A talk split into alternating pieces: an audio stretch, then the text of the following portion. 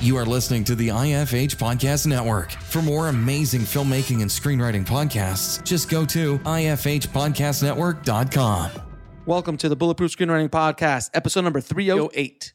You fail only if you stop writing. Ray Bradbury. Broadcasting from a dark, windowless room in Hollywood when we really should be working on that next draft. It's the Bulletproof Screenwriting Podcast, showing you the craft and business of screenwriting while teaching you how to make your screenplay bulletproof. And here's your host, Alex Ferrari.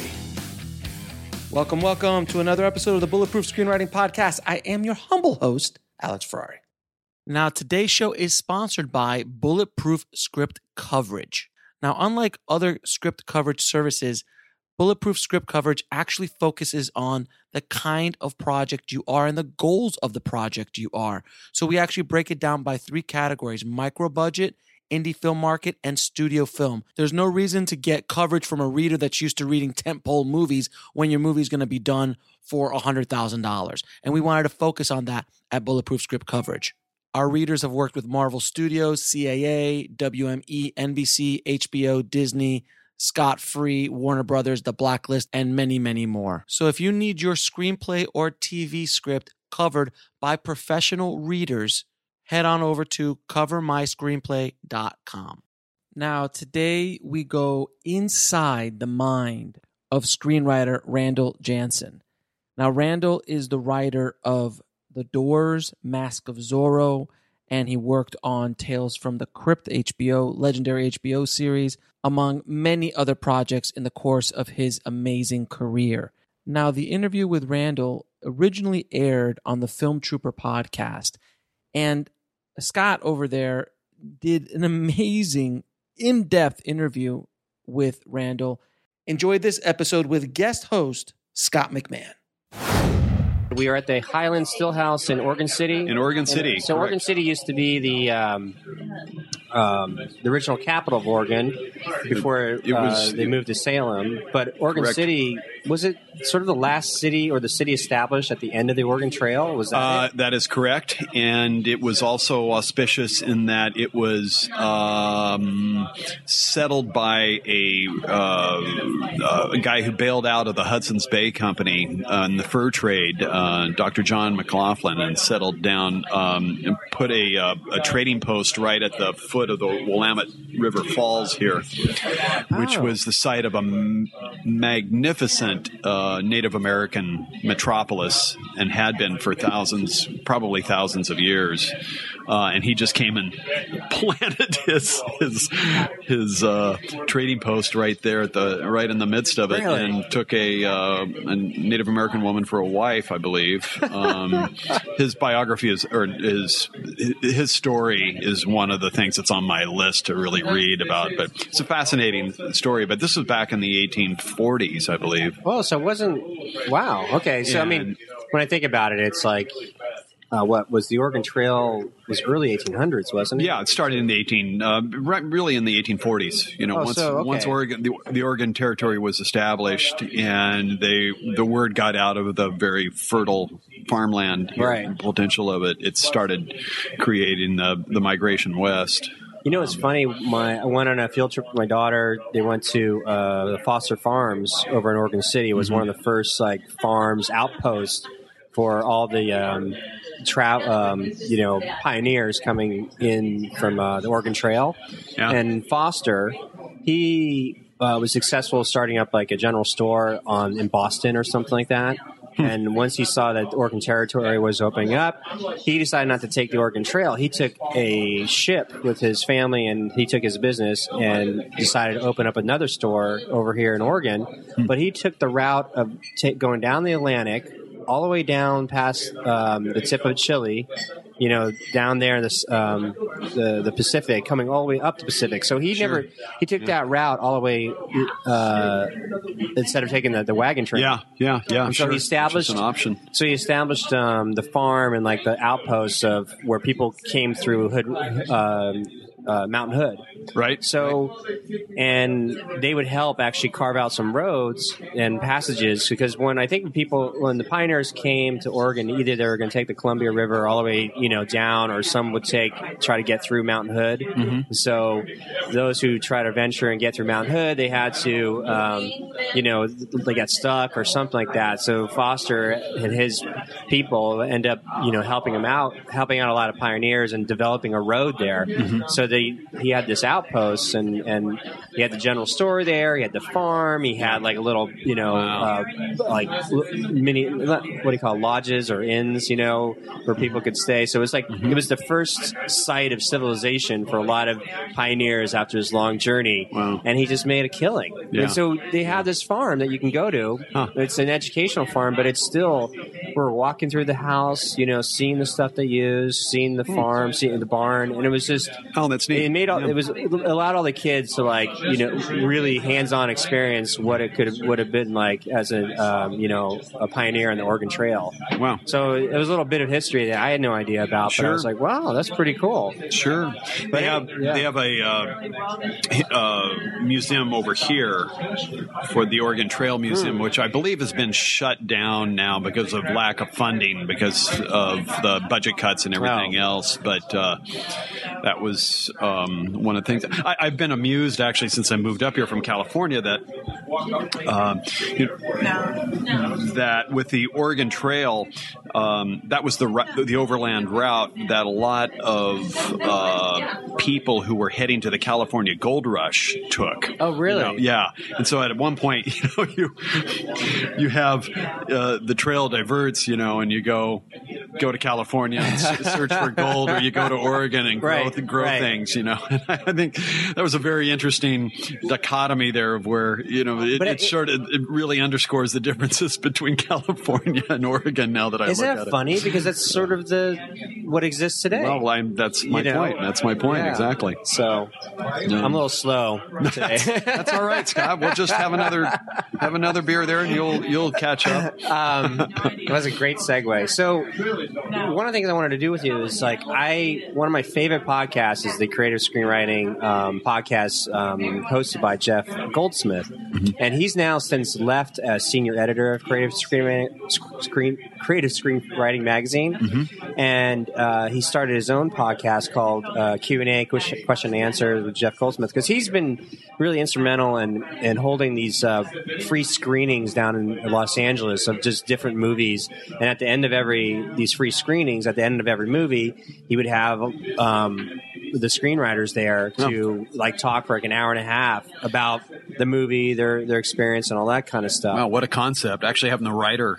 Oh, I know, I know, and he's he's great, and I, I really enjoy like his style of interviewing, and you know, and I can tell like sometimes he's polite to like some of the people or some of the work that they've done, but inside I could tell like that comic book geek in him wants to go, "What were you thinking?" You know, that kind of thing. But he's still very cordial about it. Sure. He actually happened to be uh, in college a roommate of Dave Jaffe. Dave Jaffe was the creator of God of War and uh, some of the Twisted Metal series, who I, I worked with at Sony for many years. So when I met up with Jeff, you know, I introduced myself via that way. So Right. he was very cool, but he's very busy. And, and again, for anybody who wants to check out his stuff, definitely check out um, Q&A with Jeff Goldsmith or some of the past stuff on Creative Screenwriting, Screenwriting Magazine. But anyway, this is my chance to do my really horrible impersonation of Jeff interviewing you, Randall, as if like we just finished a screening and Oh, okay. you know, and and we had this big audience. But right now we're just we have this cool little pub. It's funny because.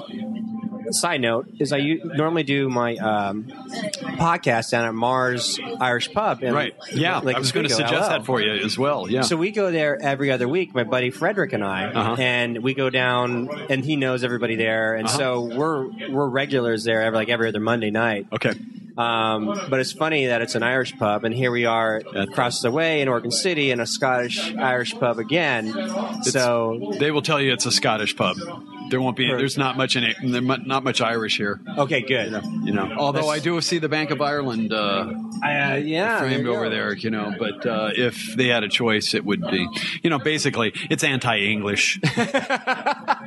and it's charming. I mean, Yeah. both places are just charming on this like old style bar. So anybody who gets up here, you got to check out these places. Yeah. So we have Maher's Irish Pub and LO, Yeah. and we have the Highland Still House. Still House here in Oregon City. Yeah, So which any- which if you're a fan of single malt scotches, We'll be right back after a word from our sponsor.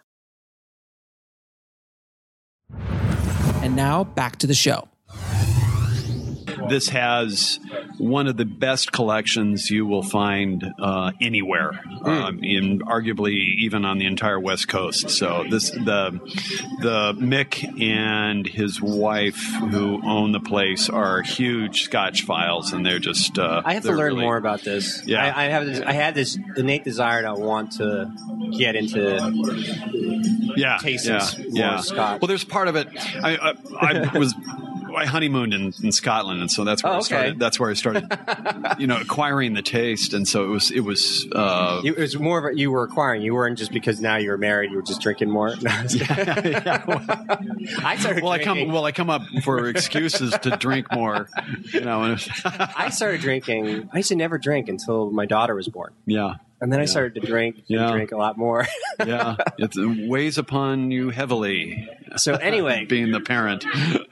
So I wanted to. The first question that Jeff always asks Mm-hmm. ask is he always wants to know breaking in stories of like how you got started in the business or what was your like your first paying job or you know, Yeah. how, how you know yeah how you broke in. Well, I, I, I went to film school at UCLA, and and at that time, I entered the film school there in 1979, and you were basically thrown into a, a little life raft with a bunch of other people doing that had the same aspirations to either be a writer, director, working in in the film industry in one way or another, and Was- so you. Well, Yep. was real quick. Was that time the late seventies? Like, because I know that This is the there- very late 70s, 79, yeah, so when then- I so- started. But I was wondering if, like, the early '80s, was it? um I can't remember. Was there a golden age of like where where everybody wanted to go to film school? Because I know that Well- there was a kind of a the, something in the, the, 60s. the, but- the film school sort of bonanza uh, occurred in the uh, I would say probably the mid '70s. Okay. and and carried on all through in, into the early '80s, um, and that was basically because George Lucas, Steven Spielberg. Spielberg, Ron Howard, they were all products of film school. Right. You know, Francis Coppola, of course. Palma, you know, all those yeah. guys, right? Yeah, and Scorsese. Yes, me- and- and NYU. Yeah, NYU NYU, big, of course. And um, so, and that was it. I mean, basically, we just covered the film school landscape at that time. There was three places to go USC, UCLA, and NYU. Right. And for me, I had grown up in the San Diego area. Uh, and I couldn't afford going to SC, and NYU was just about as far removed from a Southern California beach as possible. Um, and I used to go with my dad, who worked for the UC system, up to see basketball games at uh, UCLA when John Wooden was coaching there. So um, that was uh, the, sort of the natural place to, Okay. to go to, and it was vastly um, cheaper than SC. Right, and right. and and actually, what I liked about SC, that there were differences in the curriculum at that time too, which was that if you wanted to be, um, if you if you had a very specific idea of what you wanted to do in the in the film industry, whether you wanted to be a sound editor or an editor or a, a cinematographer or a director, producer, whatever, you would go to SC because they had very clear tracks Okay. on each of those Okay. those specific professions. Yeah. UCLA, it was much much looser, and they were kind of had this had sort of the stigma, if you will, of, of being of creating auteurs. Right. Okay. Um, you know, you were you were the complete filmmaker in a sense once you came out of UCLA. But the difference, another difference was, is that you had to fund all your own stuff um, after after uh, the basic Super Eight class that occurred uh, when you first entered school. Uh, SC that didn't happen. You had to. Um, they funded the advanced projects, um, but you had to compete with other other people to get that one or two uh, directing positions Right. that they would do. Anyone could be a director at UCLA if you had the money for it, I gotcha. which to me it was really like the real world. Exactly. Um, much more like the real Didn't world. than Coppola anything. go to UCLA? Yeah, yeah. Coppola Right. came to UCLA. Uh, Jim Morrison and Ray Manzarek of the Doors were there. Oh, okay. Um, you know that was in the that was That's in right, the very right. early '60s. Right. Um, you know, but uh, I mean, there, there's you know Paul. Um, oh, um, names. I knew this would happen. The names start fading. You know, from me. Who wrote uh, Taxi Driver? Um, Schrader, right? Paul Schrader. Right. Thank you. Uh, went to UCLA. Um, you know, I mean, the, the the list of names is very long and prominent Right, that, right. that UCLA has produced, and and, and SC as well. So Do you know when I went to uh, UCSD Uh-huh. and um, I was looking around. I went to junior college first. Um, went to um, Palomar College, Right. And the only fame claim to fame we had there was that um, Phil Tippett was Mm-hmm. a famous visual effects artist um, from the Star Wars films, Yep. and his you know all his stop motion. I interviewed Phil when I wrote for the Carlsbad Journal back in 1976. Oh, okay. So you know, okay, great, right. So his claim to fame was that he went to that school. Right. So it was great, you know, two year school. You get out, Sure. You then you could transfer anywhere, and then I didn't know where to go exactly. I, went, I looked at San Francisco State. I looked at UC, USC. Mm-hmm. I looked at UCLA. For some reason, I decided of all places to go UCSD, which probably Mm-hmm. wasn't the best choice of film school, but I don't know. It was nearby. and, and near near a beach. Near a beach, definitely. There, definitely. So the funny thing was, I spent a lot more time when I was there because the way they had the the film track was that everything was really dedicated towards the graduate film students. Right. As an undergrad, you were you didn't really get a chance to get too hands on. Knowing that now, I probably should have gone to maybe like San Diego State, which is much more of a more of a vocational approach to the education. But I spent a lot of time with this graduate film student from UCLA who was doing her. Um, thesis or her work down in UCSD. So she had access to all the, you know, the editing bays, the rooms, and she's trying to finish her her thesis. And she just needed an assistant. So I was there, and I got all this hands-on training of how to like, you know, cut film and. You know, Great. put all this stuff together, and then she would. I would go up with her um, on a regular basis to UCLA, and just I was crashing courses. I didn't even go to this school, but I was at UCLA, just sitting in at the Sure. film courses. So, uh, kind of give me a different perspective of things. Maybe that's Yeah, my yeah, UCLA connection. Yeah. Okay. Well, there you go. Well, um, at that time, again, this is in the late '70s. You know, those were the three places to go. Now, Right. it's the landscape is vastly different. Every almost every college has a, a film department or media department, Mm-hmm. something something like that. So, I mean, that just shows you how thing things have changed. Um, so. Uh, anyway, I, w- I went through the f- the film program, and at UCLA at that time they didn't have a, or, or the difference. There was no difference between the undergrad and the graduate Oh, programs. nice. Those Okay. days. yeah, those days. Um, literally in my in my second year there, the graduate students uh, rebelled and staged a little um, uh, demonstration uh, and really forced the hand of the school to uh, alter the curriculum in a sense to favor grad students because basically and, and I think they had a legitimate beef they were competing with you know freshmen who were Right. new to the or uh, new to the department uh, for you know the limited amount of materials and cameras and things that we had to do their graduate films Right. and so which really wasn't fair so they did an overhaul of the curriculum in my like or uh, they they didn't do it overnight. It actually happened right after I graduated. So basically, I benefited from a, having you know, basically had a graduate education as an undergrad oh, okay. because I, I stuck it out and went an extra year as a as an undergrad. Right. So I and suffered later. Yeah, Okay. and they and then they kicked me out and said it's time for you to move on. Oh, because I- really? yeah, I had maxed out every unit possible. But knowing that, uh, I took every writing class I wanted to. When I first got in there, I was I was hoping to be a director. I, that was my aspiration, Oh, just okay. like everybody else. That's what I wanted to do That's what I was going to ask you. but So- you you had to fund your own films um, and i didn't have that kind of money Yeah, um, right. you Yes. know um, so i realized that well typing paper was cheap at that point and i said well shoot i'm just gonna i'm gonna write and i'm gonna direct my movies on paper and then eventually if i get enough clout, I will be able to direct something that I write myself. So that was that was the philosophy. That hasn't happened, Right. by the way, but it has happened for a lot of people that I know. Oh, Um, now you wrote. so You uh, were a writer when you were younger too. Like you wrote Well, well, paper as a. Yeah, I mean, I was I, I started writing like as soon as I learned to write. You know, I just was I had kind of spates where I was very prolific. Third grade, especially. Seventh grade was also um, a big one. We'll be right back after a word from our sponsor. And now back to the show. Uh, but I, I, I initially wanted to be a journalist. Um, I, I actually wanted to be Cameron Crowe because I loved Rolling Stone and ro- loved music still when I was in high school.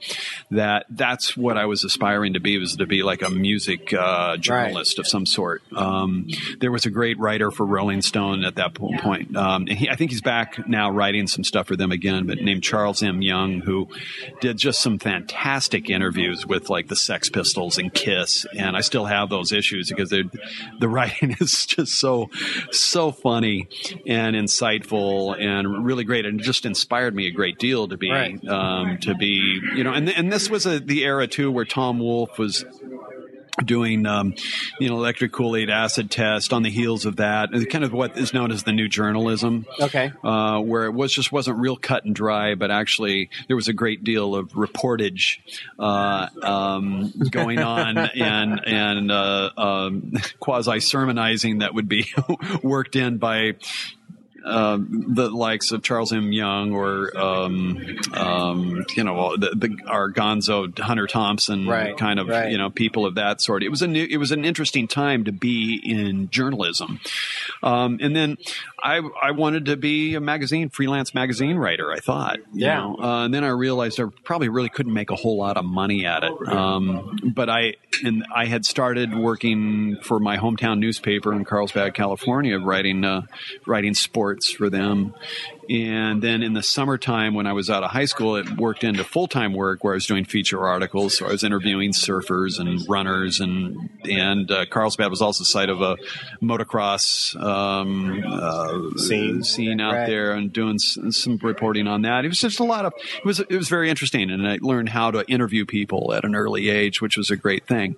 Then. Um, I knew that I wanted to continue with writing of some sort, but uh, in my studies at school, but I just wasn't sure what kind it was. So I, I, I too went to a community college, MiraCosta, Oh, okay. Yeah. um, just because I was working at the at the newspaper still, and I was getting experience there um, part time, and I thought, well, I'll get a couple more years there experience, and then take classes and get my basic education out of the way, and then by that time maybe I'll know what to do. And I happened to take a, a playwriting course, and that was very interesting. That opened up my eyes to dramatic writing, and I and uh, I realized that yeah, playwriting wasn't quite it for me, but screenwriting, ooh, that sounded very avant-garde and very cool. So uh, you- that's what I.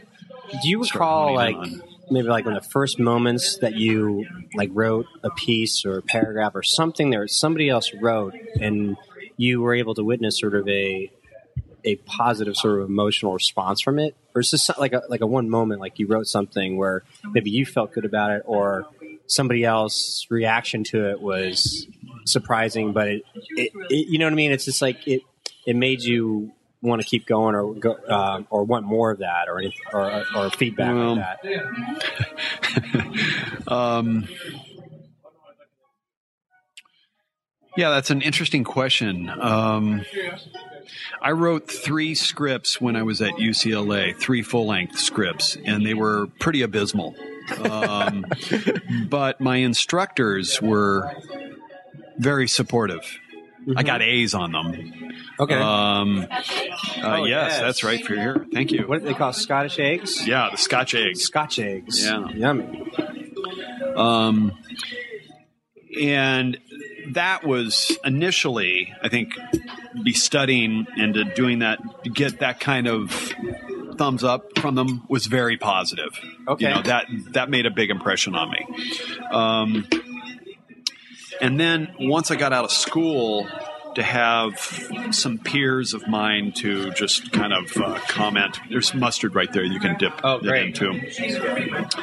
That um, that was positive, but nothing was as strong as getting um, um,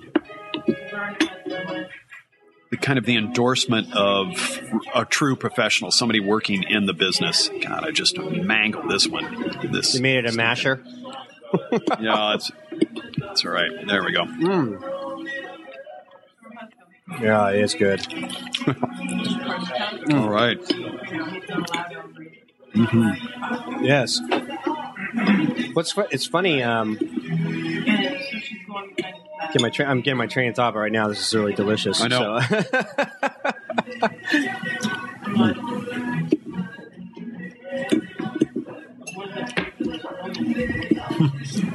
I'm sorry, we can keep. Don't worry about this. I pause. cut this out. Okay. This is good. I know. Telling I mean, this. I mean, this is like your interview. Oh. so it's like, and the food. oh, yummy. oh yeah, there's more s- mustard right there. Mm. Yeah, I got some on this side. Yeah, so it's an egg. It's wrapped in sausage and deep fried. Mm. It's really healthy. So, So is it a boiled egg first, and then they put it into like a sausage, and they have to fry uh-huh. that? I think so. Yeah.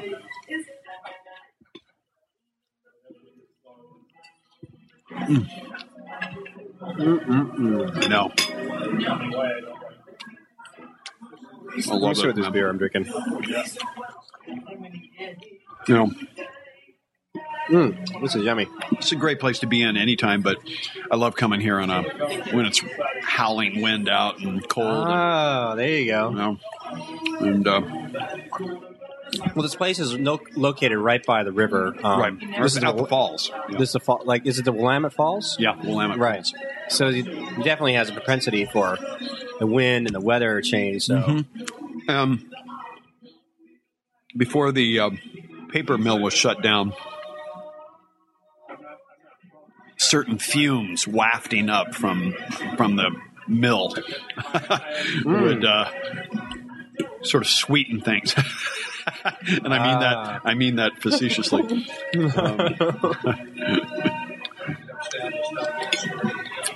Um, um,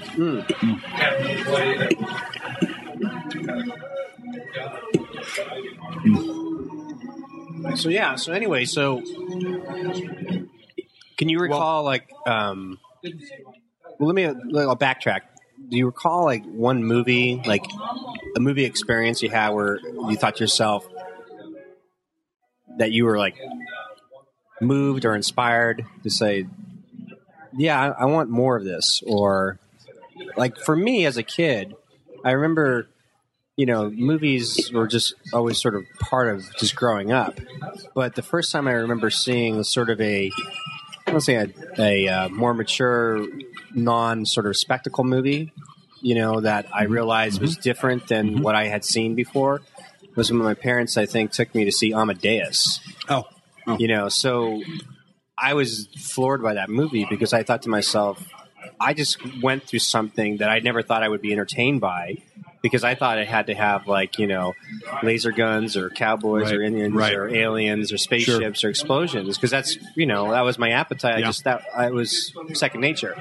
But once I was introduced to a film that was had none of that but engaged and, and, and captured my interest, it definitely changed something in me, as well as eh, another film that I wasn't expecting to was Somewhere in Time with Christopher Reeve, because I was just thinking, oh, it's Superman. But to me, I was like, "What was that?" And I, that that got to me, and so I remember those two films of all films that sort of Yeah. changed my perspective. And then I remember having um, when I got into college, I wasn't thinking about film. I was thinking about studying illustration and art. I went there for that, but then got sort of the film bug myself, and came across. I had to take a script writing class. It was very, very cheesy, but I remember going to the library at the time. This is before the internet. You actually had to go to the library. Oh, yeah. check out the reference books, Yep. Mm-hmm. and they had real scripts. And I remember reading Ordinary People, and I'd never seen the film.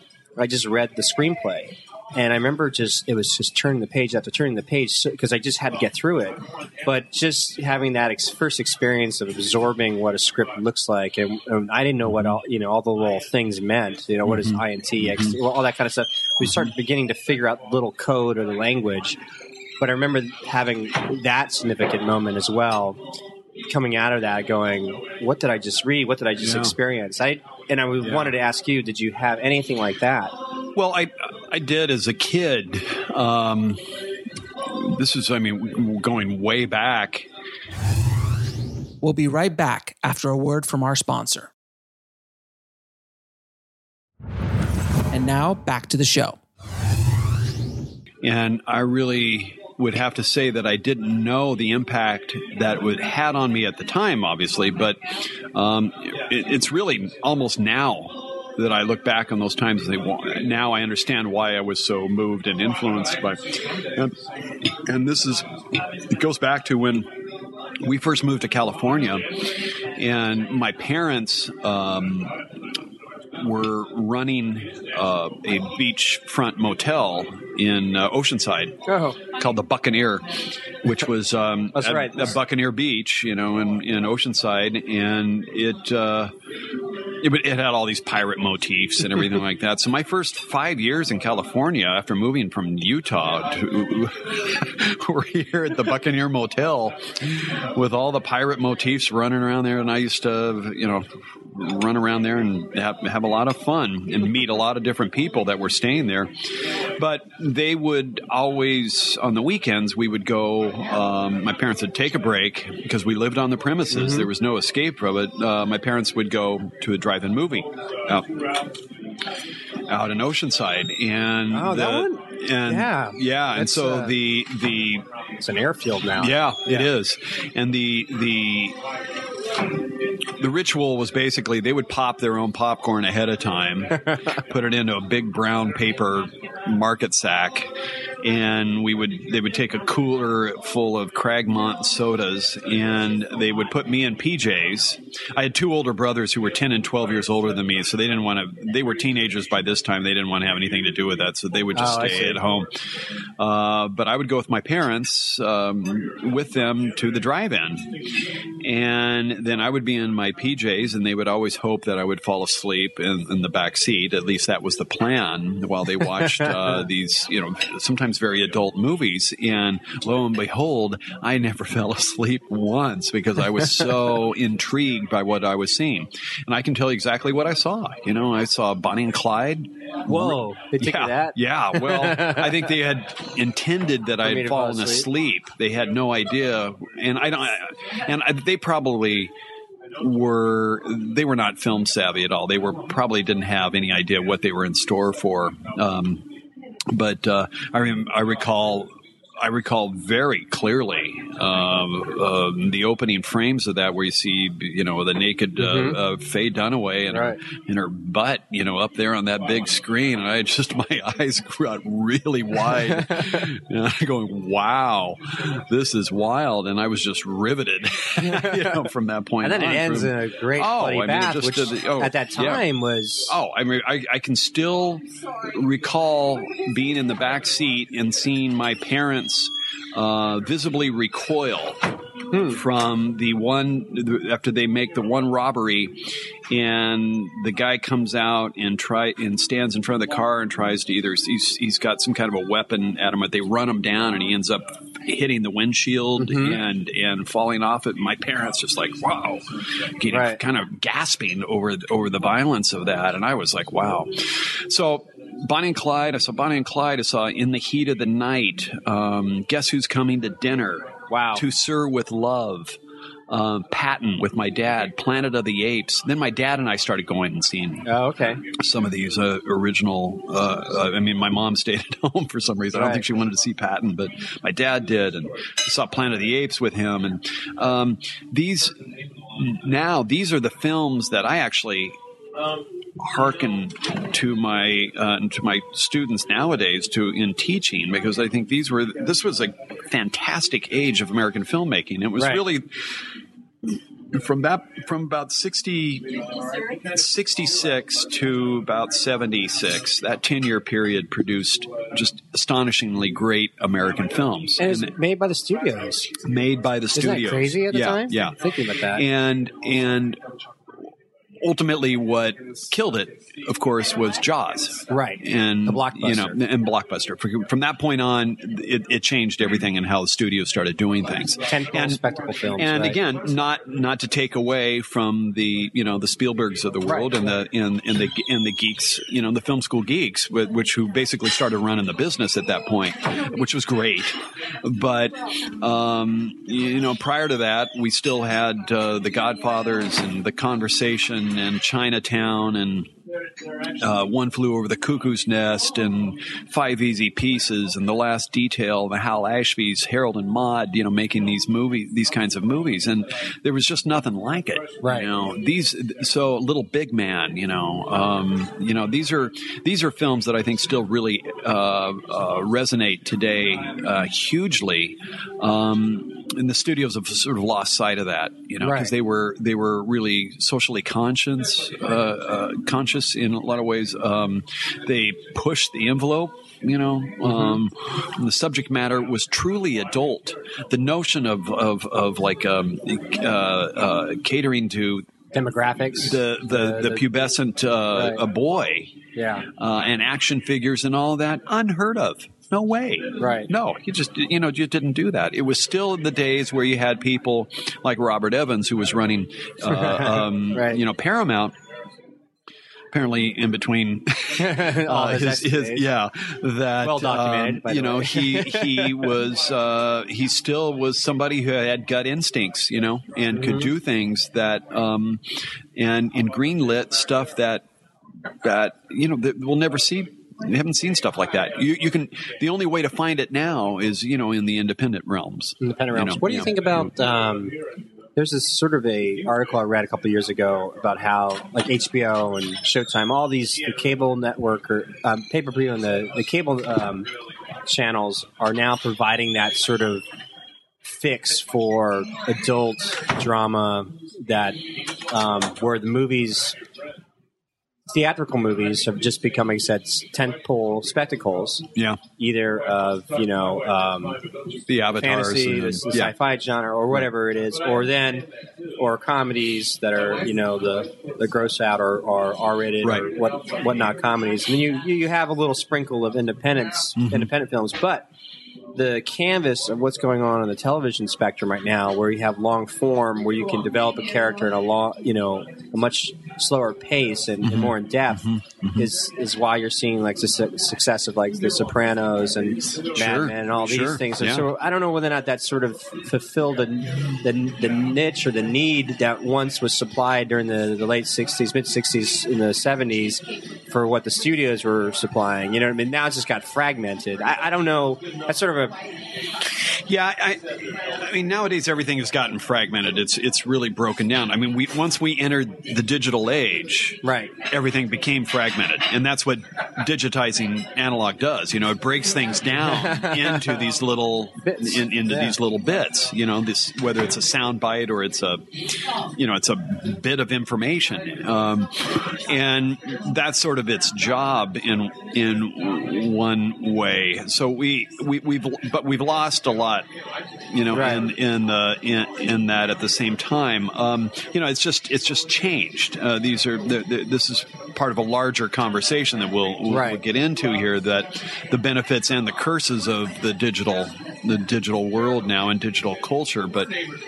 Uh, um, yeah, I, in answer to your question, I, I would say yes, indeed. HBO, Showtime, AMC running Mad Right. Men and stuff, they are filling a niche now where so many of us are, have a thirst for those great adult dramas. Right. You know, Right. that, that deal with touchy, material. Um, um, not so. It's not necessarily high concept material, but it's really important material. Um, Right. You know, I mean, for example, uh, HBO recently doing the. They did the the you don't know Jack, you know the Jack Kevorkian Right. story. I knew nothing really about Kevorkian other than just seeing the headlines always about him from that. But you know, Pacino really owned that role, and Barry Levinson, you know, came in and directed it, and it was a really it was a really compelling piece of piece of work. But there was no way a studio would make that make that movie. It would Right. have it have to be HBO, and of course, HBO loves to flaunt the fact that only They can do HBO can right. do it. You know, And so so I, I- I think it's great. Um, but you know, again, HBO is part of a larger conglomerate, mega monster that they too have to answer to someone, Right. uh, if not their in not only their ratings, but you know, it's a corporation. We'll be right back after a word from our sponsor. And now back to the show. And Yeah. so, you know, to find truly independent stuff, you might have to even go further out into the margins. uh, and then- but comparatively, still to the main the main studios and the three major networks that we're used to, it's pretty. It's still pretty very uh, controversial and exciting stuff. Right. They do so. Let me get back to. Do you remember like the first time you read a finished script that got you like turned on? Like, oh, I can do this. Well, I don't necessarily recall reading a script and going gaga over it. I, Right. I recall seeing movies and going just like, oh crap, that's what I want to write. That's you know, and and that that's what I want to do. Um, so we have to remember, you know, as a screenplay is a is a is only a stepping stone to the final Right. the final piece of art you know that it is and it's hard it's hard to admit that as writers uh, but uh, we do have to remind ourselves if you're a screenwriter that it's a it's a way station to the ultimate the, the final product the ultimate vision of Right. it okay so so again in you know i would look at a script and i was like okay all right that's that's okay. But it's the movie that really inspired me, and it's still the movies that really inspire me now. Um, um, I don't get overly excited about reading scripts per se. Um, I, you know, I have to. I just I want to see the movie. I you know, see. so Yeah. so in so great movies make me want to write great scripts and but it's always interesting and instructive to look at the scripts that have become great movies Right. and to see that they that they are not perfect um, that sometimes the, they're far from it Right. um, for example uh, well whenever you you let- let's say you go to a bookstore and you'll find a, a the screenplay of a certain movie Right, that, there- right. that that's been published now. It's usually the the the shooting script that they'll um, publish, you know, and so they'll have scene numbers and everything like that. That's anytime there there are scene numbers on there, you know, that's a very late draft. It's something that they probably, you know, it Right. was the shooting draft or close to it if they were numbering scenes.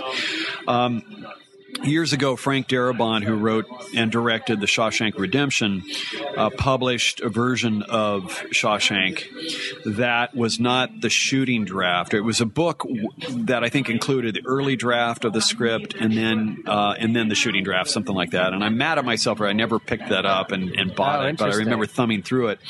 But Frank had the courage to uh, to go ahead and and print uh, an earlier draft of it, and the thing was a mess. It was all there was a full of strikeouts and crossed out stuff and notes and the margins and things like that. And that's what a real script looks like, You know? Right. You know, so beware to anyone out there who's considering writing scripts and they think that that has to be all perfect. That's just not the case. You know, a screenplay is um, it cannot be chiseled in stone. It really Yeah. can't. It um, it, it it has it is a living, breathing entity, and it will ebb and flow. It will inhale. It will exhale. Um, it will do things you don't expect. Sometimes you have to make alterations due to weather, to cranky actors, to the whims of a studio or a star or director or whatever, for good or for worse or whatever. These are these are just the things that it's constantly in a state of flux and will be until the the film is shot, edited, and screen before a paying audience. You know, that's you know, and that and that's the way it is. And you have to understand that. So you can't be overly precious with it. Right. Um, Right. You know, and just think. Um, I mean, if you're starting out and you're trying to write a a, uh, a, a, a great writing sample, of course you want to make it as good as you can possibly be because you want to get your best foot forward. and You want to show people what you're capable of. Right. But once you are working and or in that business, you have to know, you have to suck it up, man, and just know that this thing is going to get mangled and trundled under by the Hollywood machine sometimes. Um, and and even in the independent realms, it doesn't matter because um, there was still things are going to be constantly changing because the universe is just throwing you change ups all the time. You know, okay, it's raining. We're supposed to shoot a sunny uh, a scene under sun today in, in blazing heat.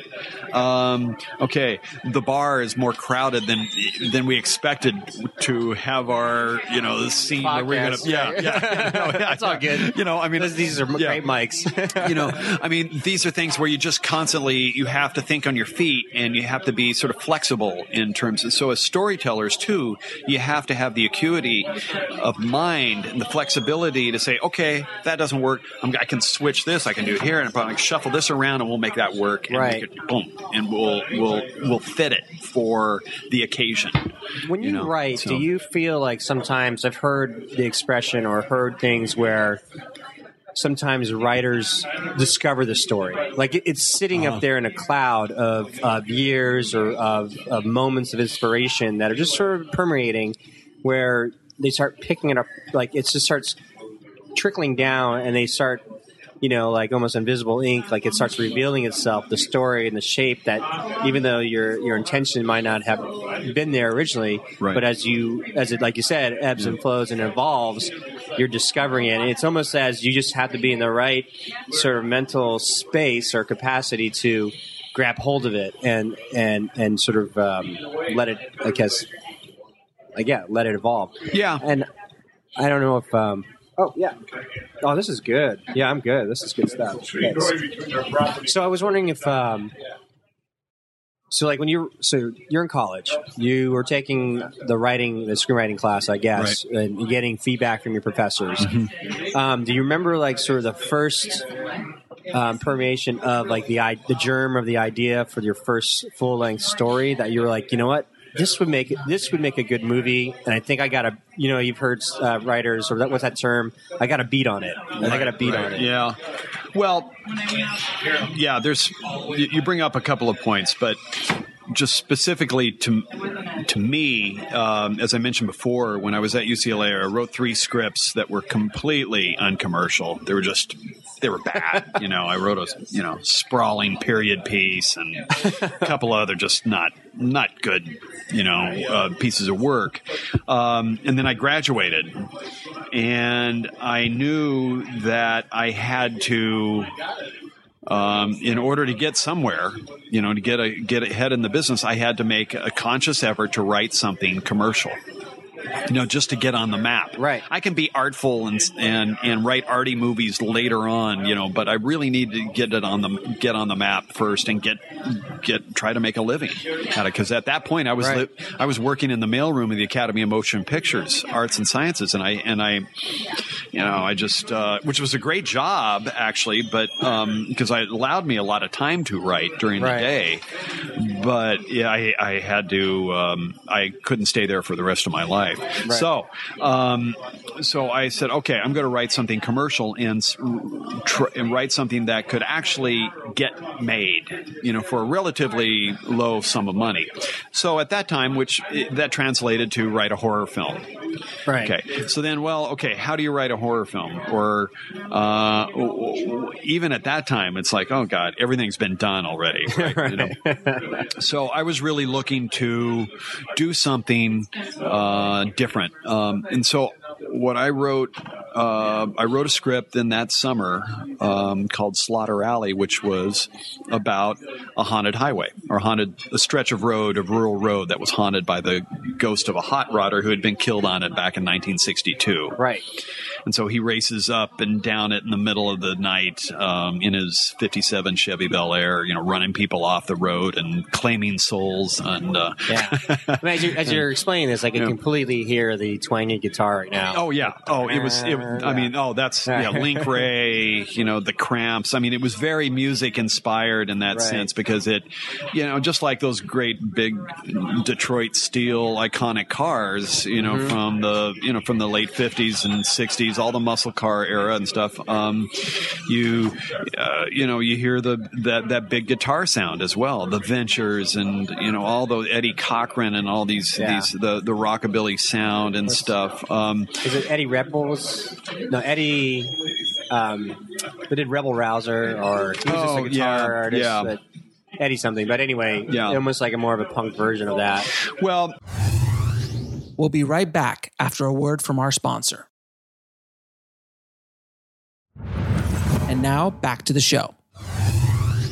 What what was interesting simultaneous with this for me was that I had I was in LA, staying in LA after I graduated, and was really caught up in the music scene in Los Angeles at that point, which was getting swept um, with the a real a real kind of I don't know what I'd call it a renaissance of, of music, uh, but it was it was the punk rock thing that was at the core of it, and the hardcore specifically was taking over and really having a profound influence on everything. It was basically taking a flamethrower to everything, Right, right. um, and just burning it down. So you had, and and that was led by Black Flag and the Descendents and um, uh, uh, Mm-hmm. Which are you still know. relevant today. Oh, sure, sure. Still, you I know, and the, the Dead Kennedys up in San Francisco, Right. and the, you know, uh, they, they, there was and Social D Right. down in Orange County and Geez, the stuff. Southern Um, California punk scene. Right? yeah.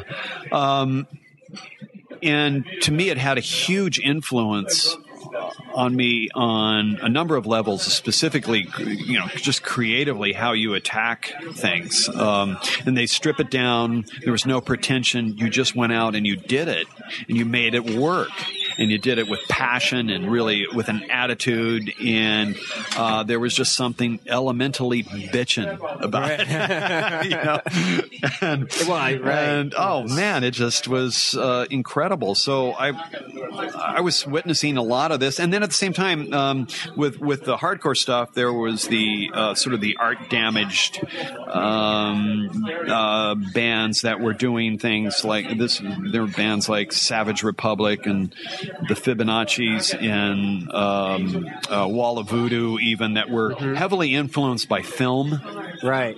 And so they were doing a lot of like soundtrack stuff. Wall of Voodoo used to do a medley of uh, Sergio Leone movies, uh, I mean, uh, soundtracks. So, you know, the Good, and Bad, and the Ugly, and Right. Hang 'Em High. They would they would do this in concert, and it was just like wow. And that had that big twangy Yeah. guitar, and it was just like wow. These are this is really really Now amazing you- stuff. Um, Speaking of Wall of Voodoo, Yeah. you um, the lead, um, the front man for yeah, Wall Stan. Ridgway. Yeah. Now, did you become friends with him working Yes. on a project? Yeah. Or because- Well, just a quick aside there. I, I was um, after I wrote Slaughter Alley. Uh, I wanted to write a murder mystery, and what I was doing, my my notion for it was to have uh, it was a murder mystery that was set in the punk rock underground of L.A.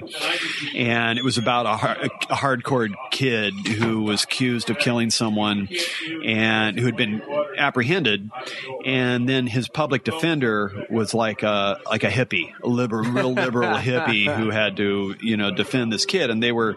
I was very interested in just the opposing Right. sensibilities Right. kind of thing, you know. And so I started doing all this um, uh, quote unquote research, you know, in the in the music scene at the time, and uh, going to see all these different shows, and and I made contact with a number of bands. I just reached out to them and one time or another and say, "Hey, could I'm doing this? Would you mind if I come to a rehearsal and see what you guys do and everything?" And everybody was really cool. You know, the Minutemen was one of those bands and and uh, and stuff, and so. Um, the script didn't pan out. I, I just it, it, just never quite got over the hump for it. Um, yeah, but uh, I made all these contacts with all these bands and Yeah, very there you go. very, very good friends, and so that's that's what led then to getting doing some music videos for them and whatever. One of the bands that I really that were very welcoming to me was a band called the Fibonacci's, and the Fibonacci's had uh, arty farty and ready to party, as the LA Weekly described them. Um, the Fibonacci's were uh, open for Wall of Voodoo at one time, and they knew Stan Ridgway very much. And so one time I was at Club Lingerie, and uh, I forget who was playing, but it wasn't the Fibs, but I was with the keyboardist of the Fibs, John Dentino, and Stan Ridgway and his wife came in, um, and I said, "Oh God, you know." John, can you introduce me to Stan? I said, I'm a big fan and I really loved the first time I saw them on stage, I was just like, oh wow, these guys just completely, especially Stan, just captured a lot Right, of right. how my that sort of eclectic approach to to everything, anything and everything. And he said, sure. So I met Stan and we talked, and um, I told him I, you know, Wall of Voodoo was actually a big influence in writing Slaughter Alley for Right, him, and he said, oh, send me the script. I'd love to, you know, love to read it. And I said, okay. So I did, and uh, a couple weeks later, I I got a postcard. He actually mailed me a postcard and said, I read your script. I really like it. I'm going to call you in a couple of days with a plan. Stan is always scheming. He's always got something w- working up with a plan. But basically, that started a friendship that still continues today. That's so cool. And, uh, and ironically, his manager, um, eventual manager, when he went solo, was my wife's older brother.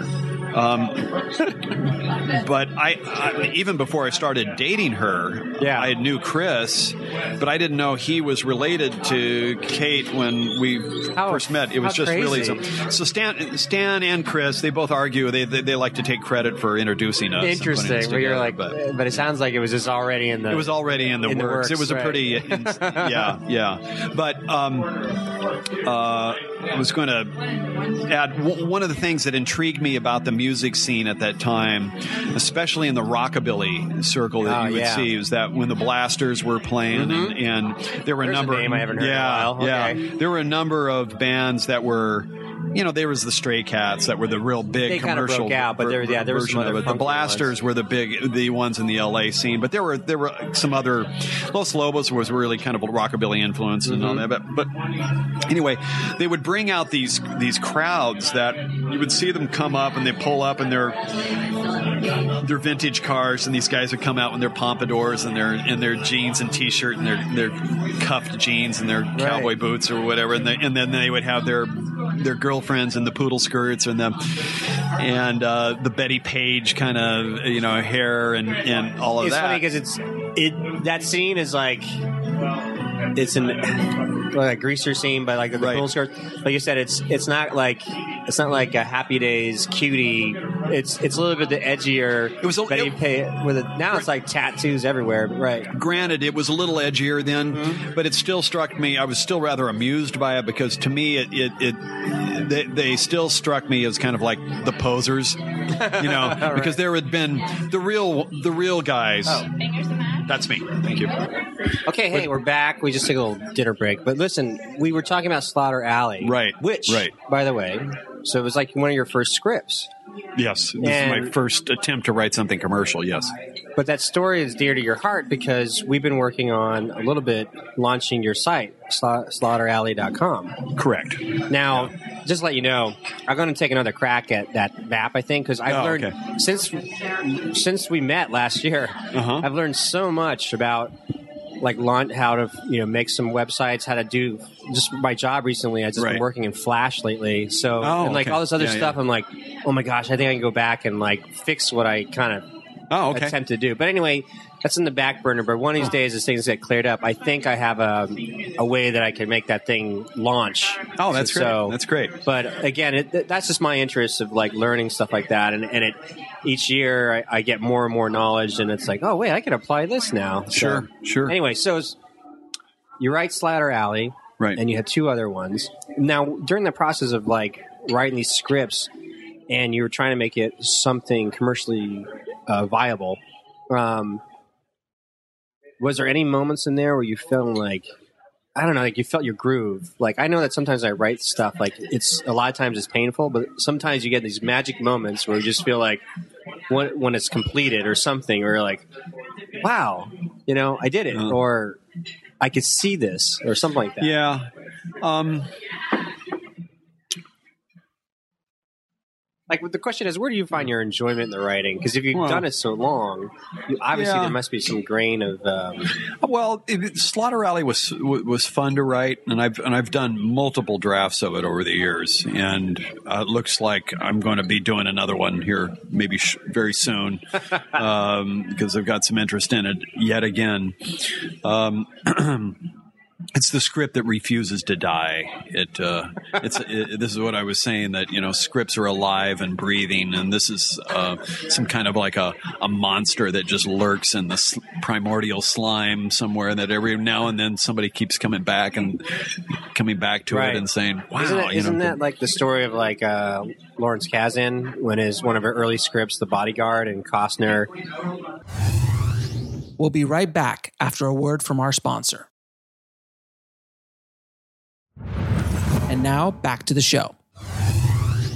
You know, saw it on his shelf, something like one of his early, early scripts. Yeah. and he said, "I'll grab that," and they made that. But it was, you know, things like those stories where they take, they've just been around for so long. Yeah, you know, I mean, look, the, the lesson I've learned from it is that nothing is ever dead in Hollywood.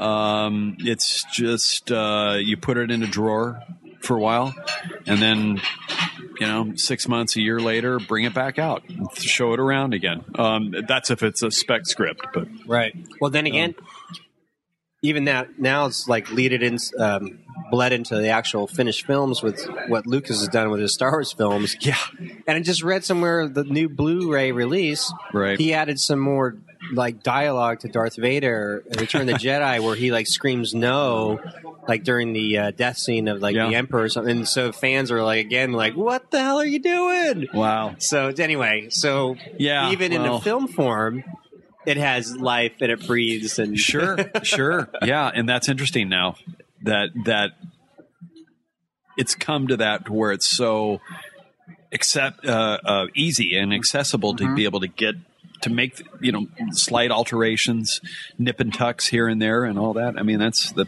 that doesn't surprise me. It's it goes back to the. I think it was Ezra, Ezra Pound who said, uh, uh, you know, nothing is a poem is never never finished; it's abandoned. And uh, so I, mean, I think that's apropos for any kind of art. You know, you just, uh, including scripts, at some point you just got to abandon it because it's it's never quite done. It will always be a work in progress. You've got to make a T-shirt of that and have like those ready for like those writer conferences and stuff like that. Yeah, I never thought of that. That's I actually mean, pretty good. Um, you've seen these like uh, cute like shirts like bustedtees.com or somewhere Right, that have some right. really funny things. But anyway, yeah. I think that's a great, great little saying. So what? What? Like nothing is ever finished. It's like- abandoned on the just, back. It's just something like abandon it. So like this, you know, this, and they give like the little, web, you know, like a website in the back, something to like t-shirts that are specific to that market Right. of writers. But Yeah. people like who want to like walk by and goes, what does that mean? Abandon it. Because then it strikes up our conversation. Like, you know, Right, just sure. enough like, what the hell is that, that Yeah. term or that Yeah. phrase means? yeah. So Yeah. that's anyway, interesting. Um, well, anyway, uh, uh, kind of back to the to the question. Um, my was it the inspiration or Well, just like when you're I- working and Yeah. you have these moments of like where you just feel like you're like you're the shit. Like you're like you know what I mean? Yeah. Like you feel like you're like, oh my gosh, I'm a genius. But or sometimes you don't. you know? Well, I, I, I, I think if you ever start thinking thoughts like that, you're you're really asking for it. You're doomed. You know, um, that's the day you really start worrying. I really think I had the good fortune one time to meet uh, David Lean, you know, director Oh, wow. of Law- Lawrence of Arabia and stuff, and uh, uh, a friend of mine was assisting his uh, restoration of Lawrence of Arabia, and I was. Um, she knew that I was a big fan, and she mm, uh, arranged for me to meet him at and, and sneak in on a screening of it. That Wow. Spielberg and a few other people were there, and so he came back and shook my hand there afterwards. But she told me later that he had told her this story about when he was directing Lawrence of Arabia. And the day came for him to shoot the scene where. Very late in the movie, where Lawrence is leading um, uh, uh, the the Arabs on the on uh, cutting a swath through the Turkish lines and heading straight towards Damascus. And then he has to make a tactical choice of either wipe out and slaughter this Turkish column that had just had raped and pillaged a village, an Arabic village, or move on to Damascus in greater glory and Right. the, the, the, the smart tactical thing to do.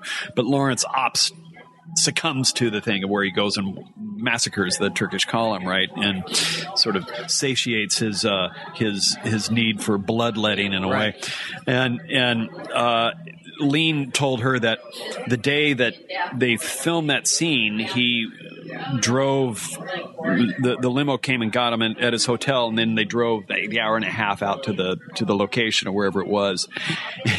Lean got out of the car and looked at you know the hundreds of extras all in uniform and costume you know waiting waiting for his his first command you know.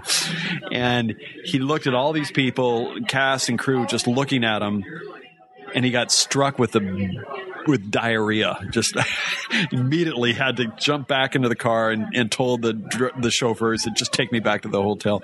Took him back to the hotel and he camped out in the bathroom for two or three hours, I guess, or whatever, and then uh, um, uh, finally got enough courage up to go back out to the scene and direct it.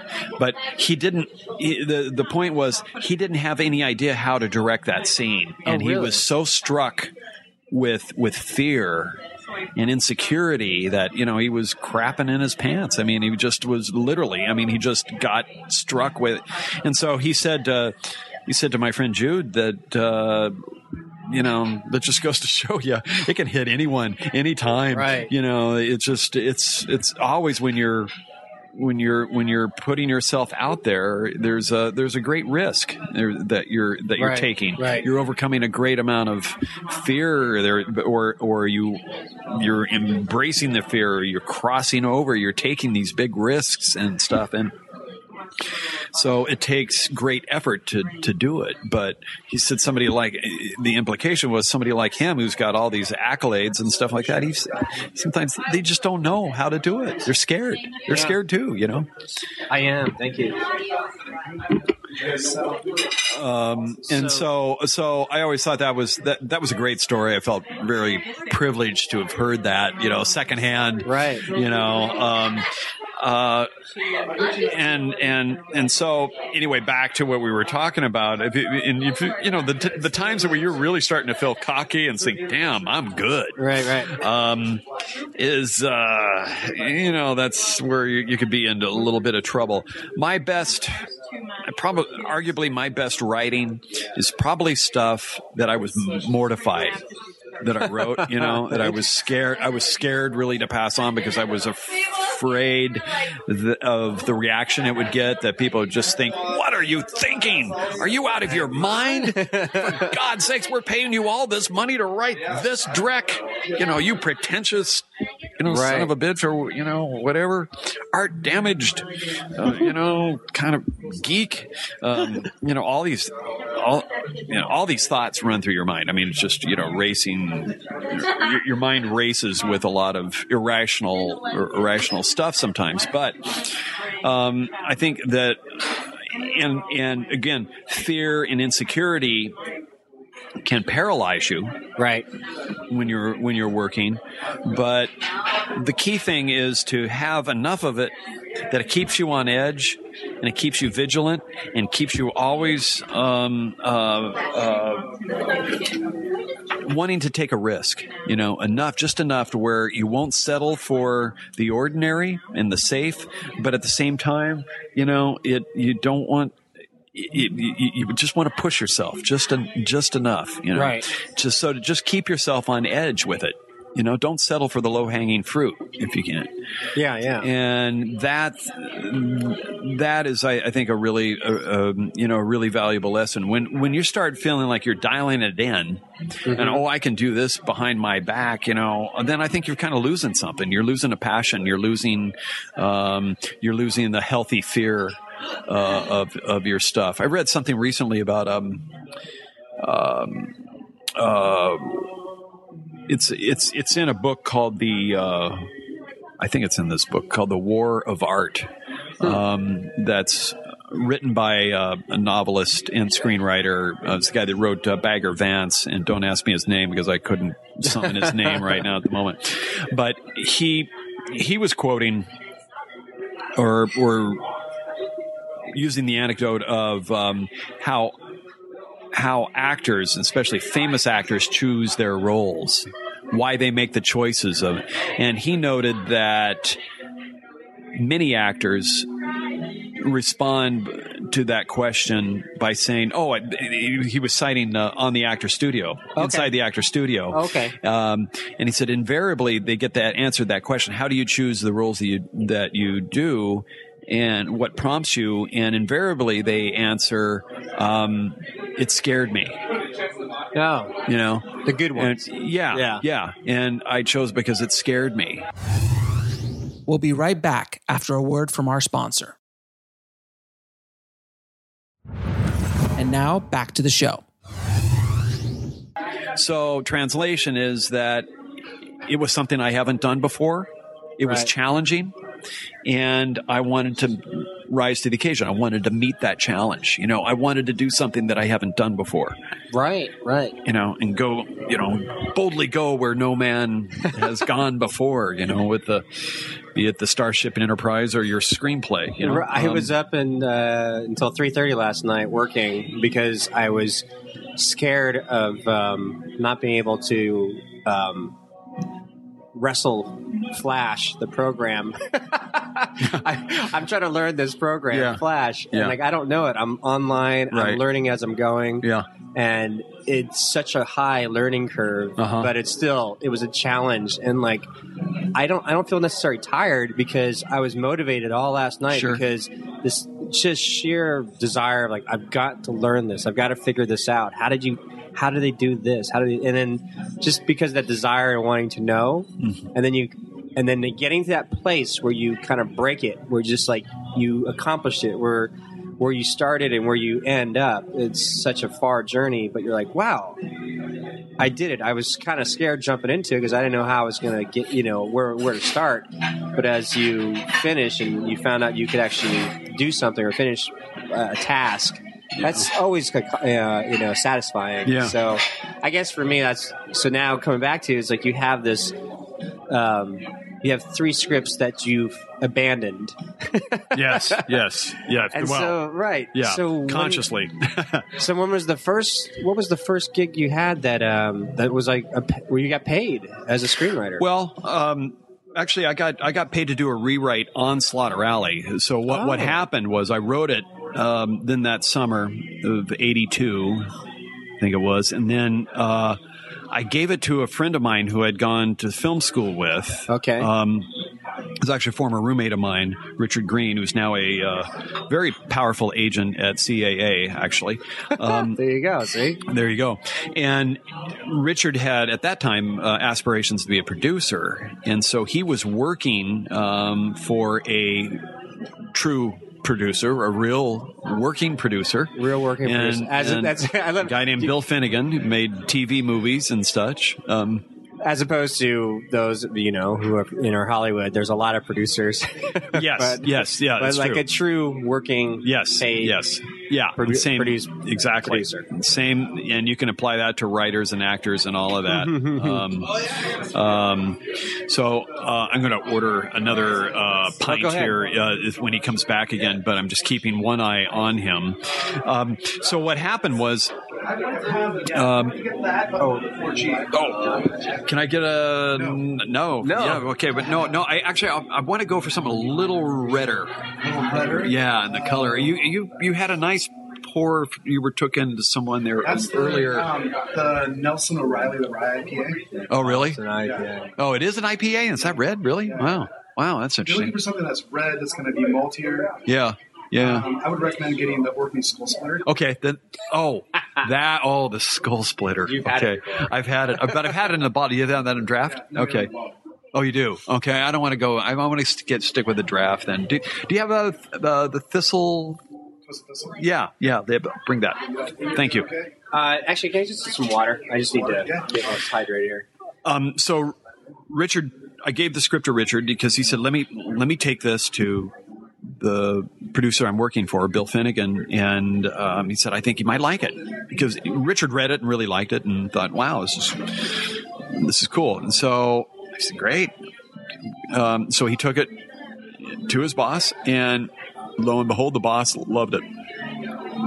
And they um, optioned it uh, from me, and then they What was that feeling like? it Like was that first it's surreal? just it's you're through the roof you know you're just uh, it's just an exciting wonderful feeling and you could just feel like wow i could do this the rest of my life Do you have like it's all uh, uh, there's like a, a, a moment of uh, thank you. oh thanks Is there like a moment of I don't know where all of a sudden like your whole future is right in front of you? Oh, yeah. like boom that instance like Yeah. I'm, on, I'm on my way and bum, bum, bum, bum, bum, bum, and all this Oh stuff. yeah, yeah. yeah, yeah. You line it up right, real fast. you, know, you can just see it. You know, like billboards on the on the on the freeway. Uh, man.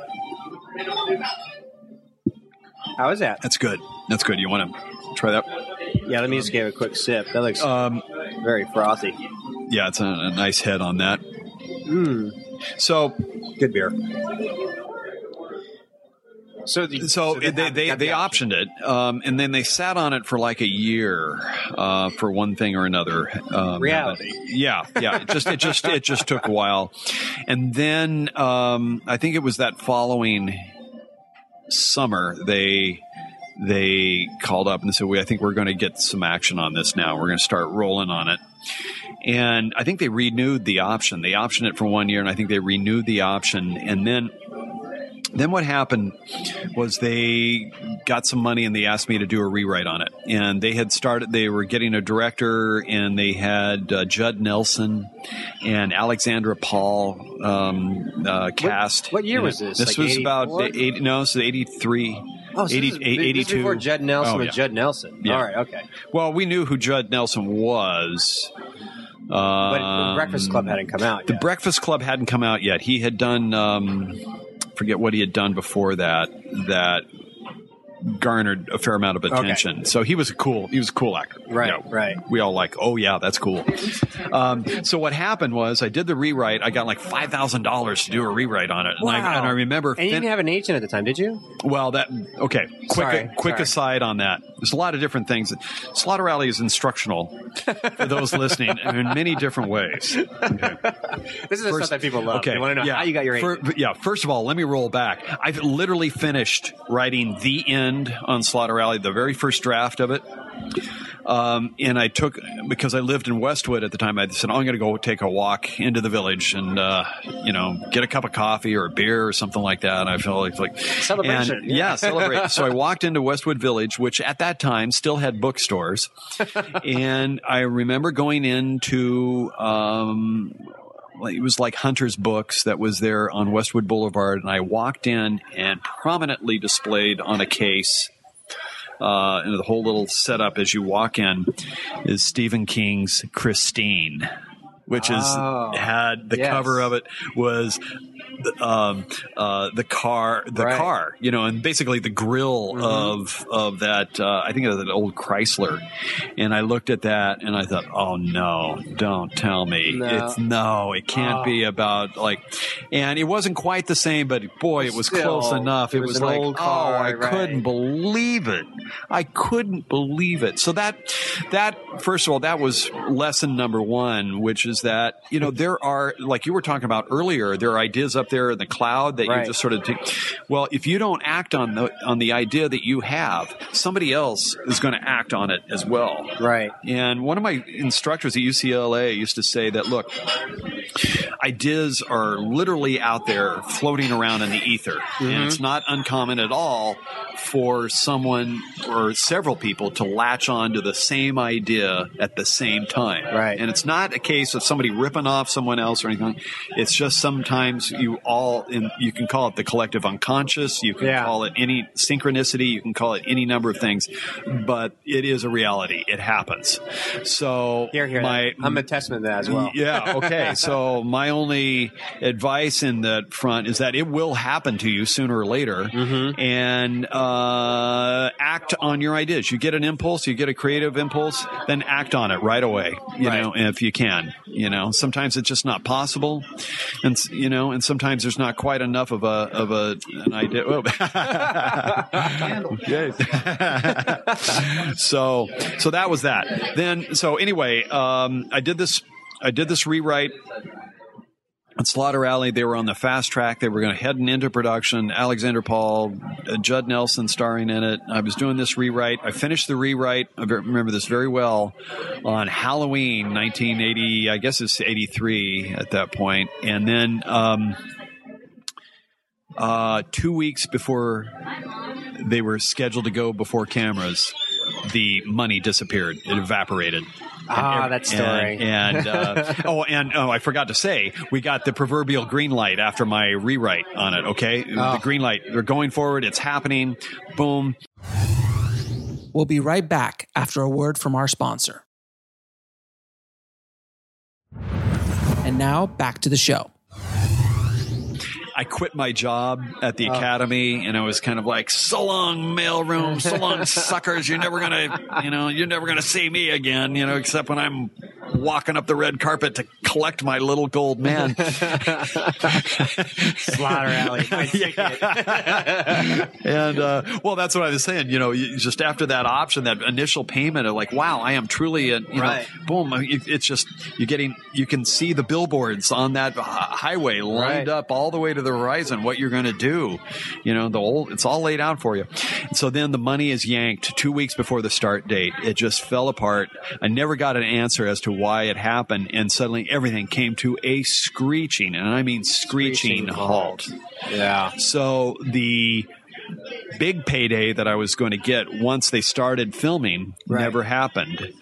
And so I actually had to go back to the academy and ask, in the most humiliating uh, circumstances, ask for my old job back. Which they gave me, and I'm sure they've seen it all. uh, no, sure- yeah, God love them. and uh, but that taught me such a valuable lesson. You know, just such a valuable lesson um, at very early on. In, about the film industry, how volatile it is, and no matter how good it looks or whatever, there are there are things, there are bolts of lightning that can strike at any given moment um, out there that will just derail even the most seemingly the most soundest of projects. So, um, uh, so just always be aware of that. Do not count your chickens before Right. they hatch because it's just too many things can happen until an audience, until your film is playing before an audience who has paid money to see it in a theater, you know, in, near you. Um, man, don't Doesn't exist. It does, you know. Just keep keep knocking on wood the whole way. Just be lucky you can even, you know, you, you've gotten you've gotten that far. So, um, so then in answer to the agent, um, so when they first made the offer uh, to option it, I was. Um, I had no agent. I had no representation Right. at all, To and and so I didn't know what to do. yeah. So um, uh, through some friends of good friends of mine, um, they knew they they recommended an agent to me. They made a call to him, and this guy came in and negotiated a deal. And suddenly, and this was another valuable lesson I learned: the the figures that they were offering me directly were suddenly twice as high as I ultimate after the agent got into the into the business. So he basically negotiated a better deal for me. So he get his cut. So he cer- certainly got his cut, but he also, you know, they stepped in and they uh, made sure that I wasn't taken advantage of, which, Ah, uh, because you you, know you're young and you're hungry and you think, yeah, yeah, I'll take you know take anything that they want to Right. want to throw at you. But they, uh, this agent came in. His name was Shelley Weil, and Shelley came in and got that, did a good job on that on that first deal. However, Shelley wouldn't take me on as a as a full as a, a legitimate client at his agency um, because um, they didn't represent. Well, he, as he, he he would keep me on as what he called a pocket client, which was be kind of in his back Ah, pocket. yeah, that but, term, right, yeah. But I wasn't a regular client yet, based on the merits of a quote unquote uh, uh, exploitation script. Got so, so you know, Slaughter Alley was still for him didn't merit a you know real representation yet. So so that's how so i had i was his pocket client for a while. And so he wasn't going to do anything for me. He would be there to negotiate a deal for me but i wasn't going to be able to get out and meet other people and or or move on the success of, of or the limited success of Slaughter Alley. So what happened was I went back, I had my took back my job at the at the mailroom, fell into a deep funk of a depression where I was like xeroxing my face every day and you know because thinking I am never going to get out of here. I'm going to die an old man in the mailroom, you know, and all all, this stuff. It was just oh, it was so depressing. Um, and I felt I was never I wasn't going to find anything worth writing about Yeah. again. And so then, then what happened? And during this time, I was um, going to all these punk shows, and I was starting to make music videos for Mm-hmm. for Black Flag and Henry Rollins and and What do you say make music? Like, were you um, cinematographer, director, part of the crew? I was Uh, I, I was directing them, you know, Nice. you know. So I mean, basically, I just was going to these guys. I went to the Minutemen after a show, and I said, I talked to Mike Watt, the bass player, and I said, Mike, you know, I can make a. I had a couple of beers, and I said, Yeah. Mike, I can make a, I can make a video for you, you guys, for like you know three hundred dollars. And Mike said, "Okay, let's do it." do you do you recall the, any songs, the, the videos that you've done? Oh yeah, it was uh, uh, for the Minutemen. It was uh, "This Ain't No Picnic," um, and then we uh, in the same session we shot. We went down and they were performing live that night too. We were shooting on a weekend, and so we shot on a Saturday and Sunday, and then they sh- they were performing Saturday night at a big punk rock show down at the Olympic Auditorium in downtown LA, which used to be a an arena for like uh, you know old wrestling Right. gigs and stuff like that. It was just a concrete slab, and uh, so uh, we had all the camera equipment and everything, and I had the crew, and we were all young. I said, "Look, I'll pay everybody. You know, we'll we'll you guys let's get some pizza and let's go down to the frickin' show, and we'll we'll um, Shoot, shoot stuff. What would you shoot? and, and we'll and we'll shoot. Um, I said I want to shoot them doing um, uh, this um, uh, ain't talking about love, which was their cover of the Van Halen opus. yeah. You know, Van Yeah. Halen's first big hit, ain't talking about love, and and when you know when Van Halen performed it, uh, it's like six minutes long, Right, You know, right. and then it finally climaxes with you know, hey, hey, hey, Yeah. you know, and that whole um, the Minutemen did it in 37 seconds, and they basically they just took the last um, the last uh, stanza of lyrics, and then uh, you know I've been to the edge. I stood and looked down. You know I lost a lot of friends there. I got no time to mess around. No way. And then um, hey hey hey you know hey hey hey, and that was it. And and they played it really fast. So I told the Minutemen, I said let's let's do this live. You know I'm, I'm going to shoot you guys Right. live performing this, but try to perform it at the tempo you remember recording it because we had no playback really. Right, You know, no, I had a right. cassette of the song that I was playing back for for the stuff earlier in the day, and so. um um, and they said, okay. And I said, do, do one other thing. The song is so short, just play it twice. So I have time to switch camera positions because I had two cameras. And I said, I just want my two guys to switch, you know, angles so we can Right. get full on coverage, right? And and he said, sure, you know, we'll do it. So so we get down there, we get, and it's this big punk show. There's like half a dozen bands on on there. But They were pretty high up in the in the order, and so we we were there, and we were right on the edge of the proscenium, and it had all the camera stuff in there. And they told me where it was going to be in their set, you know, and so I said, okay. And they gave me the signal, and I said, roll the cameras. Then they started playing the song, and the guys were were were shooting, and then the song ended 37 seconds later, and then and I said, great, now we're going to switch. But they just went right back into it without any break, and I said, Mike, no, no, you know, give me a break. And, and, and D Boon, you know, on the guitar was just, I remember him just kind of shrugging, like, oh, Hey, sorry, man. dude, you know, rock and roll, punk rock. punk rock. And so I, I had um, uh, good. My good friend Bill Judkins was doing uh, second unit, quote second unit, Right. which was basically he had an old spring wound Oh, no. Bell and Howell 16 Right, right. millimeter camera that was like left over from World War One or something, you know. and uh, and Bill was right next to me, and I remember he just scrambled up onto the stage. He just clambered up there right away, and as, as soon as they started doing the second version, and uh, got behind them, looking out at the Ah, audience, and got a great got a great angle. My other friend John Hart couldn't do it because the camera was too um, too big. He just Yeah, couldn't get it up. It was an Arriflex, and so Bill got got these great shots, but the problem was Bill's camera was so old. The the the spring on the camera um, uh, is it would get lower in the wind, it would start slowing down. So when the film starts moving slower through the aperture, you capture more action on each frame. So basically, when you project it, everything starts speeding up. It's like an old silent film, Right, You know, right. and so the last footage bits of them, they're just like jumping around. They look like, you know, Buster Keaton. Crazy. It was just, it was crazy. But once we started cutting it together, it kind of added to the whole frenetic quality of the video. And it, and then we, we did some in this, because it was early 80s, we could solarize some video and stuff. And so we added some kind of effects to it. And it's just, it's, I have it on my website. You can, you can see it. I gotta But- check it out. Yeah, but MTV played it as the world's shortest video. It made the MTV news. I never saw it, saw that, but apparently Kurt Loder introduced it as the world's shortest video at the time, and Oh that, my which is uh, something like that. We'll be right back after a word from our sponsor. And now back to the show. What I, I thought was pretty cool. But um, this ain't no picnic. The one that we really did that was sort of legitimate. That that played quite a while on MTV, and and. Uh, um, and and actually, a lot of that footage, all the outtakes and everything else, were uh, proved to be pretty valuable because you know D Boon, the guitarist for the Minutemen, was killed in a car wreck um, late in December of that year.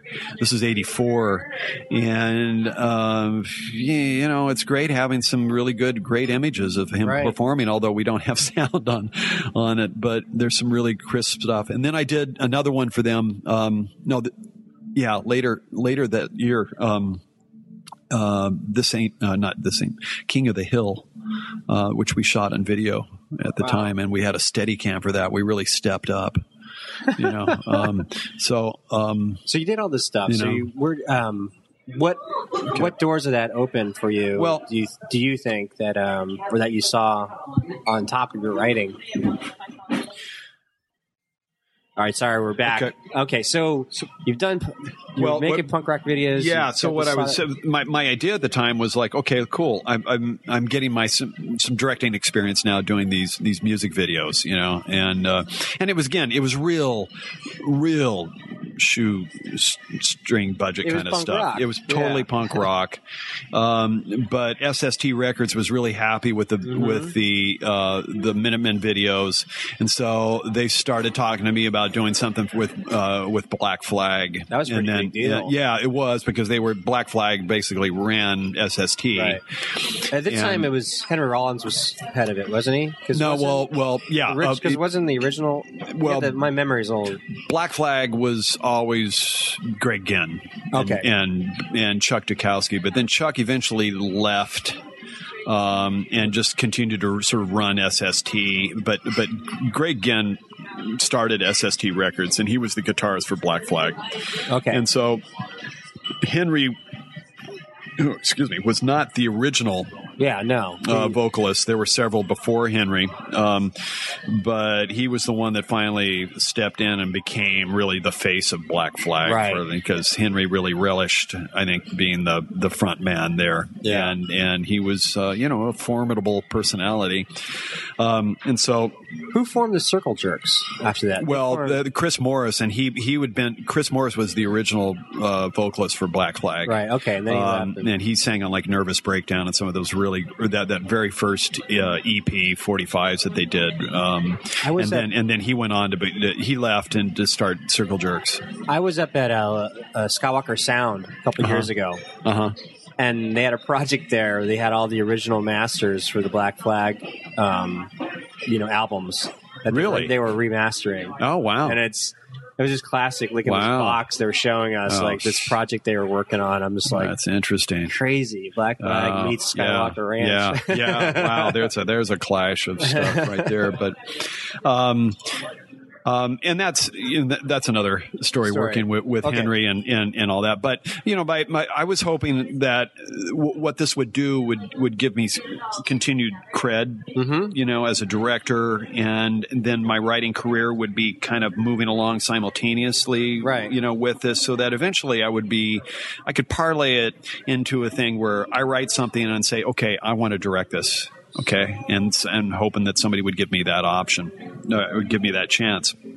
Um, what happened then was I, I'm back at the mailroom, right, and I'm like in a funk now because the the production fell apart, and um, and I just didn't think I was going to get anywhere out. So, like I was saying, I've seen all these punk shows and really be inspired by the music, and I that's when I, I really r- tried to write that failed murder mystery thing that fell apart, and it just it just didn't come to come together. So, I also started a record label shortly after this too, Wow. but that that but that was a little further down the line, but. um so anyway, still in working there, um, I ran into another old friend of mine that I'd gone to film school with. There you and, go. And he said, um, "What are you doing?" And I said, "I'm fucking licking stamps in the mailroom, dude. I'm of I'm like bummed." And he said, "Well, whatever happened to Slaughter Alley?" He said, "That was a great script." And I said, "I'm just sitting there on a shelf." And he said, "Give it to me." He said, "I'm working. I'm working in the mailroom at the William Morris Agency." And he said, "Oh, you know, I can't tell you the crap I have to read every day, and a lot of this is by, and a lot of the scripts are by people who are making a lot of money." He said that Slaughter Alley is just as good as any of the stuff that I'm reading. So let me get, let me get it to a couple of young agents there that I have in mind. And I said, "Okay." So he did, and um, uh, within a couple of weeks, I I was asked to come into William Morris, and I met with a couple of young agents there. Uh, Rick Jaffa and Carol Yumpkus were their names, and they they loved the script and they signed me. Um, and uh, that was uh, just like, boy, suddenly it was like, oh, well, being represented by people my age, whereas Shelley Weil was a very Ah, old, much older guy. There you go. And now here were people that like in my age bracket speaking my language, right? Mm-hmm. Um, and they just loved it. And they said, we're going to get you out of meetings and we'll start, you know, we're going to start finding some things for you. And I said, fantastic. So I was really emboldened by that. Um, Rick Jaffa, incidentally, um, left uh, a couple years, or three, three, three years or four years later, um, as my agent, um, to become a writer himself. And he just recently, he and his wife just recently wrote Rise of the Planet of the Apes. Oh wow. Yeah, so he's done all right. you know, Okay. and uh, Yeah. yeah, but um, but he was a he was a terrific guy and a uh, terrific agent, you know, for me at the time. And I remember meeting him the first time, and he said, "I got to tell you," I said, "I I got your script, and I read it, I couldn't put it down." He said, "When it was done, I threw it in the air. I was so happy reading a really good script. This is a really awesome script. I love it, you know." And this was just like, "Oh God, thank you." Hearing stuff like that Right, right. from somebody really in the know, Yeah. you know, who says, "Oh, we're going to take this and we're going to we're going to we're going to get you some work," you know, based off of it. It was still under option with the company that Ah, had, right. had so it was tied up. They couldn't go out and try to resell it, but they said, "We're going to we're going to use this as a calling card for you and get you out there now and start start There you go. yeah start you know things." So that's um, that's what what led to my first bit of employment, which I can tell you about now, or we'll hold until We'll, next we'll time. take it later. I think Yeah. we'll wrap it up for tonight. Okay. I think this is great. This is this is better than I expected. But Oh, uh. I mean, because it's I feel like there's so much more. There's so much more we could talk about, and I think that the uh, the audience of one, whoever's listening to this podcast, Yeah. get a real good kick out of it. Okay. But um, yeah, so let's wrap it up, and then Sure. um, we'll catch up another you know. Sure, so. we've kind of jumped around all over the place with music and, and Yeah, but it's good. It's- it's oh, still good stuff. well, let me finish a thought though, which was Okay. uh, maybe you can put this back into the context that it really should have been. Okay. in. When I was earlier talking about going to these the shows and like the seeing the blasters and and a lot of this rockabilly stuff that was happening, um, they struck me all as being a little bit like posers, Right. And I and and I I felt very acutely um, that you know there had been a generation or two before them who were the real McCoys, if you will, ah, right. that were the real the real rockabilly guys, the guys who were sniffing glue and racing their cars at three o'clock in the morning and like you know drinking. They got a pint of slow gin in the back pocket in high school, you know, and and and and would rumble with a chain and a and a tire right, iron, Right. and I always was thinking about, boy, it'd be really, it's amusing to, th- what would happen if some of those guys came and met up with these kind of poser Right. Right. rockabilly pussies, you know, and, and really come to rumble. What would happen? You know, what would happen to these kind of posing guys who look like really tough? Right, right. Uh, you know, if the real McCoys showed up one night on their doorstep. So that was kind of an impetus to start writing Slaughter Alley. It was like, Interesting. Really, what would happen if the past came and visited upon the future? Yeah. And how how would either hold up? You know. It is cool. It is. So it's that such a cool little subculture. Um, Yeah. like um, you know, like Conan um, Conan O'Brien is a huge rockabilly fan. He's got his old his own rockabilly band, and you know, Oh, really? I didn't know that Yeah, was he- his brand of uh, his brand. of Oh music. yeah, he Oh, goes really? he goes sometimes on these little tours, like on his hi- hiatus of a show, where he and his little rockabilly band play across the you know country. Sure. So, but he's got this little, he's got this affinity. That's probably why his hair is a pompadour all the time, or whatever. Yeah. Okay. Well, that's that sort of explains Yeah. a lot. He's a Harvard Yeah, guy, right. whatever he is, you know. Yeah. Yeah. That's interesting. Huh. It'd be funny if he met up with the past. No. We'll be right back after a word from our sponsor. And now back to the show. Well, that's kind of what I'm talking about. You know. so, You know, you look at it. I mean, again, it's partly of our our our fascination with people like Johnny Cash and right. Carl Perkins and all those all those early guys, you know, they weren't they weren't bright educated guys. They were tough as nails though, and they were really they were the real deal. And uh so I just you know, I always just kind of wonder what would happen. What would happen. So How funny. All right, Yeah. cool. Well, Yeah. We can wrap this up and then Okay. we'll we'll continue another time for sure. And I know I'm interested. There's so much more to talk about. So Yeah. and then hopefully the next time we talk, I'll, I'll mention whatever the next steps of projects are going on, and we'll catch up on what you're doing. Yeah, there was kind of a cluster of activity there at at, at a period there that really, um, you know, it, it, a career in Hollywood is very streaky. It can be like Mm-hmm. a like a hot streak in sports, you know, where if you're if you're hot and you're you're working it, then you know work Yeah. it, you know, surf that wave, you know, uh, Like that term. because Yeah, yeah, yeah, um, because you never know when if if another good one is going to come or not. Right, know, you right. know, again, things it, it- Hollywood is always throwing the changeup ball at you. So I'm mixing my my sports metaphors. I know, you know, we got about three or four of them in the span of uh, two or three sentences here, but I think you get the gist of what I'm talking about. I like it. you lost me on the wave when I was just my brain started thinking about the wave. Okay, yeah, no, that's yeah, good. yeah. Yeah. Well, All right. Cool. Okay. Well, All right, Scott. Uh, thank you. Yeah. We'll catch up later. Cool. I want to thank Scott so much for doing such a great job on this episode. If you want to get links to anything we spoke about in this episode, head over to the show notes at bulletproofscreenwriting.tv forward slash 308. And if you haven't already, please head over to screenwritingpodcast.com and leave a good review and subscribe to the show. It really helps us out a lot. Thank you so much for listening, guys. As always, keep on writing no matter what. I'll talk to you soon. Thanks for listening to the Bulletproof Screenwriting Podcast at bulletproofscreenwriting.tv.